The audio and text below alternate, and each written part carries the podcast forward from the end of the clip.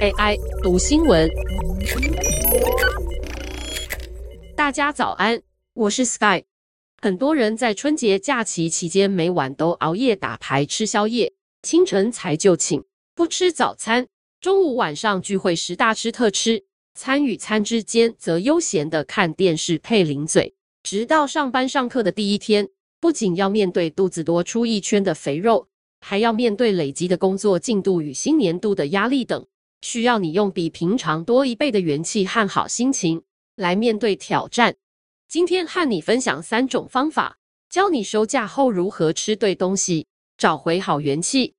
首先，要有好身材，可以这样吃：你要离开随性吃和大鱼大肉的生活，要控制体重。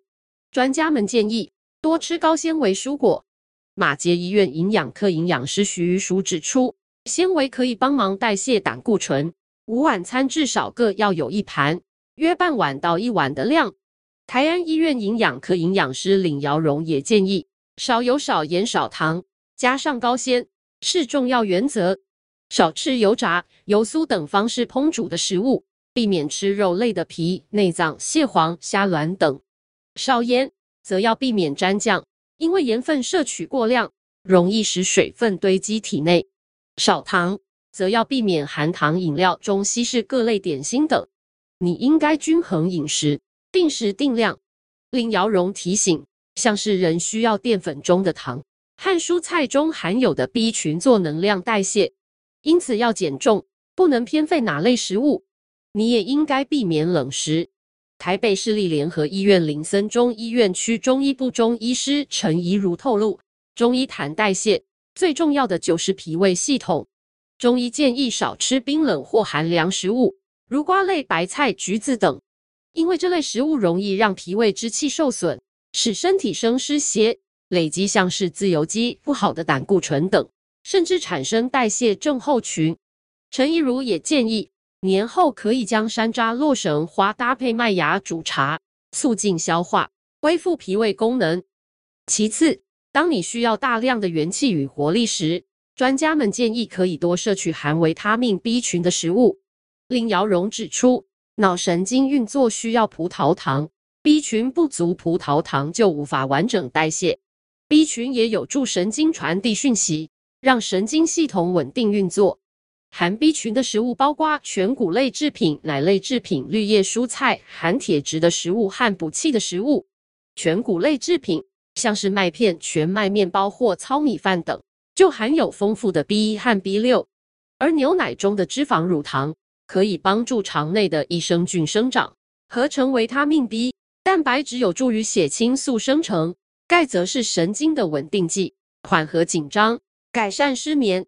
绿叶蔬菜有丰富的叶酸、烟碱酸和泛酸，叶酸能促进脑部发育，也是合成神经细胞的主要成分。烟碱酸可以稳定神经系统。舒缓头痛与忧郁，泛酸则帮助肾上腺荷尔蒙皮质的分泌，释放身体营养素，以及增加免疫力。徐玉淑也建议中餐补充铁质，让注意力集中，如红肉类的牛肉、猪肉，但要注意选择少油的部位，以及适量摄取，大概手掌心大小的量就好。